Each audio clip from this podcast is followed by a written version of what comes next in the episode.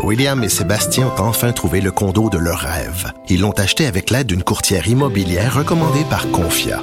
Parmi les courtiers qui leur ont été proposés, William et Sébastien ont choisi de faire affaire avec Hélène. Elle connaissait bien le quartier et d'emblée, elle a compris leurs besoins. Ça a tout de suite cliqué. Mais quand même pas autant qu'entre William et Sébastien. Confia, on se dédie à l'espace le plus important de votre vie. Confia fait partie d'Espace Proprio, une initiative de Desjardins.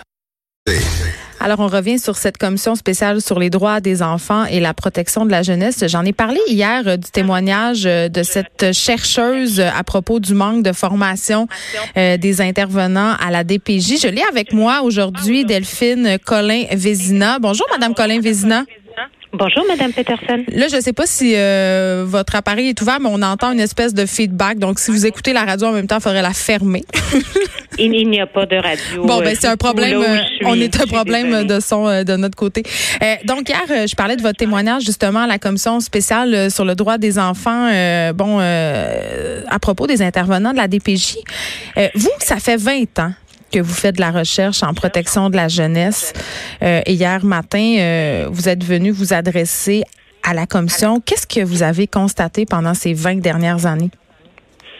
Ben, j'ai constaté surtout de la passion, je vous dirais. J'ai constaté des gens qui arrivaient avec de magnifiques intentions, un grand cœur, euh, une envie de faire la différence chez des enfants qui ont eu un départ de vie difficile. On choisit pas ce métier-là en pensant qu'on va être euh, un intervenant euh, épuisé, brûlé, euh, à bout de souffle. Au contraire, on, choisit ce métier parce qu'on pense qu'on va être un vecteur de changement pour des enfants, des adolescents au vécu difficile. Alors, ça, je l'ai observé mille et une fois. Mais j'ai observé aussi un système qui ne n'offre pas toujours toutes les bonnes conditions pour que cette passion de départ puisse s'actualiser à long terme. J'ai vu des, des intervenants épuisés, des intervenants qui euh, sont moins mobilisés avec le temps ou qui ont l'impression que on leur demande beaucoup sans leur euh, offrir tout à fait les bonnes ressources pour pouvoir euh, faire leur travail avec toutes les, les comme les compétences possibles. Alors,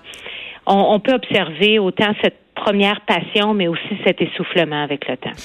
une chose que je trouvais particulièrement inquiétante mais intéressante aussi euh, dans votre témoignage. Vous parliez en quelque sorte d'un étiquetage des enfants, euh, c'est-à-dire des enfants qui vont être catégorisés euh, comme ayant des troubles de l'opposition, euh, bon et autres différents troubles du comportement. Et vous soulignez que ces enfants-là, ce sont des enfants qui, en premier lieu, ont été trahis, ont, sont souvent victimes de traumatismes. Et vous soulignez qu'on s'attarde peut-être pas assez quand ces enfants-là sont rendus dans le système à ce qui les a rendus comme ça? Absolument. Et je pense que c'est pas une attitude qui est seulement euh, unique à la protection de la jeunesse. Hein. Ces étiquettes, malheureusement, les enfants les reçoivent beaucoup dans le système scolaire également. Ils ont même des codes hein, qui, qui, reflètent euh, leurs différents diagnostics et, et, donc ils ont des plans d'intervention et, ça devrait donner lieu à des ressources. Alors, c'est sûr que l'étiquetage est là euh, une, une plus-value au sens où on peut identifier les enfants avec des besoins particuliers, puis ensuite pouvoir leur offrir des ressources. Malheureusement, euh, lorsqu'on on ne donne que cette étiquette, mais sans comprendre l'enfant dans sa globalité, comment cet enfant s'est développé, pourquoi il s'est développé de cette façon-là, euh, et d'aller au-delà de cette étiquette ou de ce comportement, c'est là où on fait fausse route. Donc, l'étiquette, si on peut au moins toujours se rappeler qu'elle sera toujours une vision limitée de l'enfant, alors peut-être qu'on peut la conserver. Le problème, c'est qu'on peut tomber rapidement dans le piège de euh, parler de ces enfants comme ça, c'est cet enfant, c'est un trouble oppositionnel. Un cas à problème. C'est ça. Et donc, ça finit par être euh, leur identité profonde qui est marquée par cette étiquette. Et euh, lorsqu'on les entend, ces jeunes adultes venir nous parler de leur expérience en centre jeunesse, c'est justement le fait de ne pas avoir été vu, de ne pas être entendu pour la personne qui avait derrière l'étiquette. Alors, c'était ma, vraiment là, mon cri d'alarme hier pour euh, que comme société, donc là, on n'est pas juste en protection de la jeunesse, mais mm. comme société, on se rappelle que ce sont des enfants d'abord et avant tout et qu'on ait un regard un peu plus compatissant à leur égard. Oui, vous direz que notre système euh, manque un peu d'empathie, de compassion? je pense qu'on tombe tous facilement dans l'écran de fumée. Hein? Si on voit euh, dans euh, euh, au centre commercial un enfant qui fait une crise terrible à, à son parent, on va juger l'enfant ou on va juger le parent qui nous, nous donne l'impression de pas faire les bonnes choses pour que l'enfant ait un bon comportement. On va rapidement avoir cette attitude blâmante et jugeante plutôt que de se dire waouh qu'est-ce qui se passe? C'est pour que cet enfant soit aussi mal là présentement puis à tout le moins porter un regard de curiosité plutôt qu'un un, regard de jugement envers cet enfant ou envers le parent. Merci beaucoup, euh, Madame Colin Vézina. Vous êtes directrice du Centre de recherche sur l'enfance et la famille. Merci beaucoup de nous avoir parlé. Ça me fait plaisir. Bonne journée. Écrivaine. Blogueuse. Scénariste et animatrice. Geneviève Peterson. La Wonder Woman de Cube Radio. On s'excuse pour les petits problèmes de son. Ça devrait aller mieux avec Joanie euh, Gontier qui est en studio et non au téléphone. Salut Joanie. Bonjour ma grande brûlée. Oui, euh, là, bon, pour ceux qui, ont, qui nous suivent pas sur Instagram, il faut expliquer là, c'est parce que je me suis brûlé le front. Hein, j'ai eu un accident de fer à friser et toi, Joanie Gontier, un, tu t'es brûlé avec du gruau. On a mis ça sur Instagram. Nous sommes désormais les grandes brûlées de cube. Les deux avant-bras complètement brûlés. Là, je pense au deuxième mais degré. Mais toi, tu peux te cacher. Moi, c'est dans mon front. Mais ça se commet. Toi, c'est pas mal plus petit que mes brûlures à moi. Mais bref, on, se comprend t'ai soigné hier, docteur maman. Ben ah, J'ai apprécié. C'est ça. Écoute, euh, je, tiens à toi. Aujourd'hui, bon, évidemment, euh, on se parle pas de premiers soins en milieu de travail, mais on se parle de la fameuse semaine de quatre jours qui, qui nous est souvent présentée comme the solution, une panacée.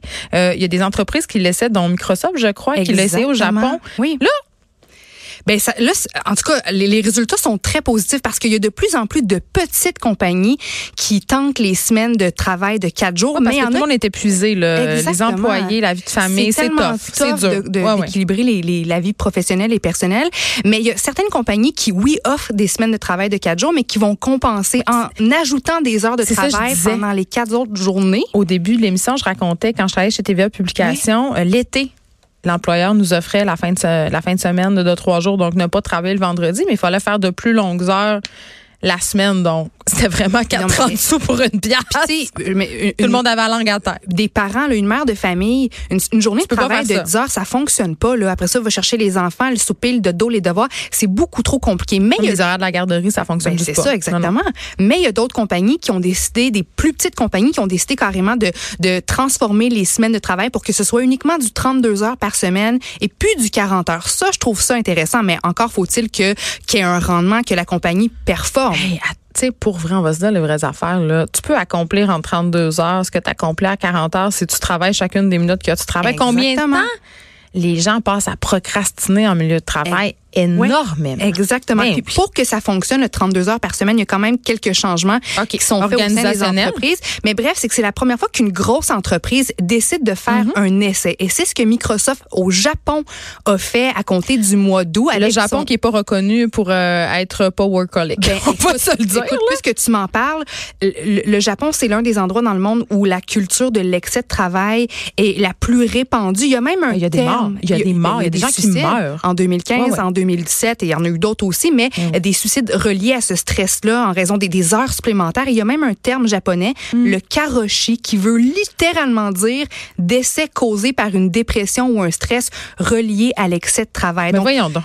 Ça arrive à point, là, cette idée-là lancée par Microsoft en août. Alors, le projet s'appelait The Work-Life Choice Challenge et ça a permis à plus de 2280 employés d'être en congé chaque vendredi. Donc, c'était 32 heures par semaine et la productivité a augmenté. La, la productivité était mesurée en chiffre de vente par employé. Là. Ben, ça a augmenté de 40 ben, comparativement à, au même moment l'an passé. Mais pour arriver euh, à être quand même euh, rentable, Microsoft a demandé aux employés de, de diminuer le plus possible les meetings parce que Dieu sait qu'il y en a des meetings de 2 trois heures qui OK, OK, on va régler l'histoire des, meetings.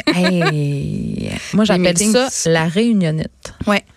Sérieusement, là, combien de fois j'étais allée à des meetings, puis tête, je me disais, pourquoi je suis ici?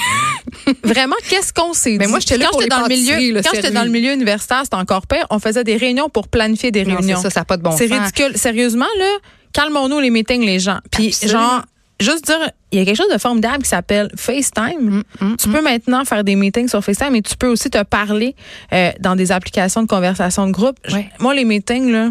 Ben, je veux dire, on perd beaucoup, beaucoup trop de temps à faire des meetings qui mènent à rien, qui sont beaucoup trop longs pour rien. Oh. Donc, on a demandé chez Microsoft au Japon de cesser le plus possible les meetings. Mais si meeting, il devait y avoir, ben, c'est 30 minutes, pas plus. On essaie de garder ça. Je pense qu'on peut closer le deal en 30 minutes. C'est ça. Et l'autre aspect aussi, c'est qu'on demandait aux employés d'arrêter de passer des heures à répondre à des courriels. Ah, ben. Parce que tu sais, tu essaies de travailler puis tu as un pop-up d'un courriel dans, ta boîte de réception. C'est facile. Les courriels. la fille C'est facile d'être distrait toute la journée. Donc, en, en, avec ces deux mesures-là, ben, les employés étaient capables de vraiment passer plusieurs heures de suite, focusés, concentrés sur leur travail et finalement d'être pas mal plus euh, pas mal plus productif et en même temps en fermant une journée en étant pas ouvert le vendredi ben Microsoft aussi a réussi à sauver sur certaines ressources comme l'électricité par exemple les courriels là. non mais il y a plusieurs euh, coachs de productivité en milieu de travail qui disent qu'on devrait choisir deux moments dans la journée où on répond à nos courriels, Joanie, le matin et à la fin de la journée. Exact. Entre les deux, tu travailles. Oui, parce que c'est vrai là, ce que tu dis. Euh, on perd un temps fou et aussi notre attention est constamment détournée. Mm on, on, devient avec un TDAH collectif absolument incroyable. Et nous, en plus, ce qui est vraiment euh, difficile dans les médias, c'est qu'il y a plusieurs compagnies qui barrent l'accès aux médias sociaux sur les, les postes de travail, mais nous, on en a besoin pour travailler. Fait que ça devient un peu compliqué à gérer euh, à quel point je passe du temps sur Facebook pour mon travail ou pour niaiser. Et la science a prouvé que, tu sais, on, on, se targue d'être multitâche. Ah, moi, je suis multitâche, c'est pas grave, je, peux faire plein de choses en même temps, mais la science prouve que non, c'est pas vrai, c'est pas vrai que ton cerveau peut être très, très, très performant. Tu fais tout, mais moins d'un bar. Exactement, exactement. Alors moi, je trouve que c'est superbe des semaines de travail de quatre jours parce que c'est pas sais vrai. Pas, moi. Ben, moi, je trouve, Jen, que c'est pas vrai qu'en deux jours, on a le temps de se remettre de sa semaine de travail, de recharger les batteries, de passer du temps de qualité pour soi avec ses proches, puis après ça, ouf, d'arriver euh, euh, fraîche et dispo pour la nouvelle semaine de ben, travail. c'est difficile pour moi de le déterminer parce qu'on a des horaires un peu euh, C'est ça. Mais, pour quelqu'un qui fait 40 heures semaine, là, t'arrives le vendredi, t'es brûlé de ta semaine de travail, tu veux décompresser. Là, le samedi, tu as, peut-être envie de jouer puis, puis de vivre le rêve absolu, mais la vérité, c'est que tu as besoin de faire réparer ton frigidaire, pour faire, faire l'épicerie. Puis le dimanche, il faut déjà que tu te prépares toi puis ta famille pour la semaine à venir. Mm. Alors, tu fais ton, ton food prep, comme on dit dans le, dans le jargon, tu fais ton, tes brassées de lavage, etc. Alors, moi, je trouve que c'est une superbe idée. Puis là, les, on commence à remarquer que la productivité augmente, que les employés sont plus heureux et plus Mais est-ce que c'est à cause de la fin de semaine de quatre jours ou c'est parce que les employeurs se montrent plus ouverts? Parce que moi, je me dis, euh, je, je sais pas si je crois tant à, ça que ça la fin de la semaine de quatre jours. Je me dis est-ce que je pense que je crois plus au télétravail. Si les mm. quand c'est possible évidemment là, euh, si les employeurs offraient plus de souplesse, euh, nous donnaient l'opportunité euh, de faire du télétravail davantage, notamment pour les gens qui ont des familles. Mm, mm. je pense que ça ça serait encore plus efficace que de condenser une semaine de travail en quatre jours. Donc, toi, la flexibilité d'accommoder oui. les employés. Moi, je pense qu'à long terme, c'est plus gagnant ben, qu'une semaine de quatre jours. Moi, pour moi, l'important, c'est que les gens soient capables de récupérer, de prendre du temps pour eux, puis de pas se sentir débordés, de, de devoir rusher puis tout faire au travail, puis après ça, d'être des bons parents dans leur dans leur vie euh, personnelle ou dans leur vie de couple. Je trouve qu'on on nous en demande trop aujourd'hui. Mais l'angle mort de tout ça, c'est aussi les téléphones intelligents, Joanie, là, parce que je comprends la semaine de quatre jours, mais si le vendredi, tu es chez vous puis t'arrêtes pas de regarder tes courriels de job avec ton téléphone puis tout ça. Tu sais, même on le fait la fin de semaine. Moi, il faut que je me fasse une politique euh, de non-utilisation. Oui, parce que pour toi, c'est facile. Tu vois un sujet passer, tu dis, ah, ça pour mon émission ou ça, je veux tel ben, moi, je les envoie à l'équipe, sauf que notre politique éditoriale, c'est de se dire, écoutez, je les envoie, mais vous êtes vraiment pas obligé de regarder ni de répondre. C'est juste pour pas oublier. Mais ça peut mettre une pression euh, sur certaines personnes. J'avais parlé euh, de ça avec une madame de RH cet été. des gens, justement, en France, il y a des lois parce que les employés se sentaient obligés de répondre le soir à leur courriel dans un tel laps de temps. Exact. Donc, ça peut devenir vraiment envahissant. Il n'y a plus vraiment de frontières entre Parce que tu veux montrer à ton boss que tu es là, puis toi aussi, le dimanche soir, tu es, prêt. Tu sais, comment ça se fait que, mettons, que mon patron, euh, puis là, c'est pas le cas, là, dans le sens, c'est un exemple que je donne, n'allez pas penser que mon patron m'envoie des mails à 11h30, c'est pas ça, mais j'ai déjà eu une patronne qui m'écrivait à 10h30 le soir, puis elle s'attendait à une réponse. C'est ça. parce que ça se peut que j'écoute un film, puis que je réponde pas, puis j'ai le droit. Exact. mais sauf que c'est facile de dire si je veux la promotion, si je veux être dans les bonnes grâces de ben mon patron, j'ai pas le choix de lui montrer que je suis là, puis je suis prête à travailler. Mais moi, pardon, l'important dans tout ça, c'est le bonheur. Moi, je trouve qu'il faut trouver une façon de faire en sorte que les employés euh, au travail soient heureux. bon, j'espère qu'on va en arriver là, mais aussi c'est que la science prouve que le bonheur du travailleur augmente, Geneviève, sa productivité. Ça, c'est sûr. C'est pour ça que plein d'entreprises euh, mettent en place aussi euh, des trucs le fun sur les lieux de travail, comme Mhm. des services de traiteurs, des ça. jeux, tu sais, parce que les gens, euh, quand ils sont contents, mais ils sont contents de travailler là, donc ils travaillent plus. Exact. Puis bon, on dit que des employés qui se déclarent heureux font 13 plus de ventes que, que les employés Ben, qui se sûr. déclarent malheureux. Puis ça, c'est c'est la conclusion à laquelle arrive une toute nouvelle euh, étude euh, menée par l'économiste Jen Emmanuel Deneuve de, Neve de l'Université Oxford au Royaume-Uni. Alors lui puis son équipe internationale de chercheurs, de chercheurs ont suivi pendant six mois les employés de l'entreprise British Telecom, qui est un centre d'appel, mais qui est un l'un des employeurs privés les plus importants en Grande-Bretagne. Alors, les chercheurs ont demandé aux employés pendant six mois de, via un sondage, d'évaluer leur degré de bonheur à chaque semaine. Mais déjà là, moi, j'aurais un problème. Tu sais, je te dirais, euh, c'est quoi le bonheur, Joanne? Ben oui, non, mais c'est ça, parce que Bon, on philosophera pas sur la définition ça. du bonheur, mais on comprendra. pas que- dans l'étude, on, on, on décrit pas qu'est-ce qui. Je pense que euh, c'est le bonheur au travail dans les questions. C'est sûr que si tu es bien puis tu t'identifies à ton entreprise, Ben- tu es content de travailler là, Oui, mais en- en- dans l'étude en question, on ne sait pas pourquoi les employés étaient heureux ou moins heureux d'une semaine à l'autre. On ne sait pas si c'est relié à la vie personnelle ou euh, à la vie professionnelle, mais ils ont pris en considération les éléments extérieurs comme par exemple la météo, puis ont réalisé qu'au au, au- bout des six mois, une météo Mossad, par exemple, n'avait pas d'impact sur le bonheur des employés telle ou telle semaine. Et bref, le constat, c'est que quand les travailleurs arrivent au bureau puis sont heureux ou sont heureux en général, c'est peut-être relié à leurs conditions de travail, mais bref, ils sont plus productifs, mais c'est pas parce qu'ils travaillent plus d'heures que les employés moins heureux, c'est parce qu'ils font plus d'appels par heure, respectent mieux leurs horaires de travail, puis convertissent plus d'appels en vente.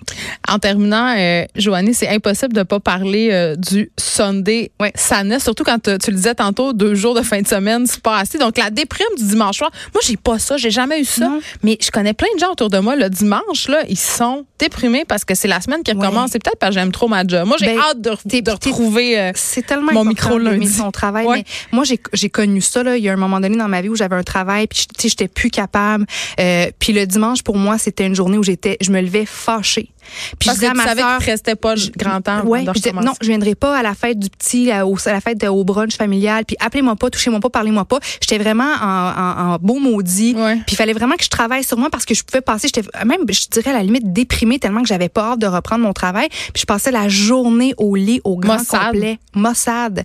Puis c'est un, c'est un phénomène qui dont on parle de plus en plus, le Sunday sadness, donc la tristesse du dimanche. Puis dans un sondage fait sur plus de 1000 Américains, 81% des, des, des gens sondés avouaient se sentir anxieux face à l'idée que les dimanches euh, se terminent puis que la semaine recommence. Ouais. Les deux tiers des répondants disent disaient aussi mal dormir le dimanche soir en raison de l'anxiété reliée au travail. Puis ça, c'est pas juste chez les gens qui aimaient pas leur job nécessairement. Ça pouvait être chez des gens qui aimaient leur travail, mais qui étaient anticipaient là, avec Ouais, beaucoup d'anxiété, la surcharge, puis les attentes aussi. Est-ce qu'il y a des trucs? ben, il y a quelques petits trucs, mais assez évidents, là, je vais te le dire, ben, franchement. Faire du sport le dimanche, dès qu'on sent l'anxiété, Se changer les idées. se changer les Ouais. idées. On dit qu'une petite marche dehors, préférablement, marche. de 10 minutes, ça peut vraiment euh, euh, alléger nos, nos symptômes d'anxiété. Se déconnecter, comme tu as dit tantôt, des cellulaires, des ordinateurs. Hey, et- se faire plaisir aussi. ou se faire plaisir. Faire une affaire, là, tu sais, juste pour nous. Ouais, ben, ben juste pour pour avoir du fun, rire, tu sais, rire, puis éviter l'alcool le plus possible. Moi, je connais Ah, plein de gens qui le dimanche, Ben oui. ils vont fort dans l'alcool parce que faut bien que je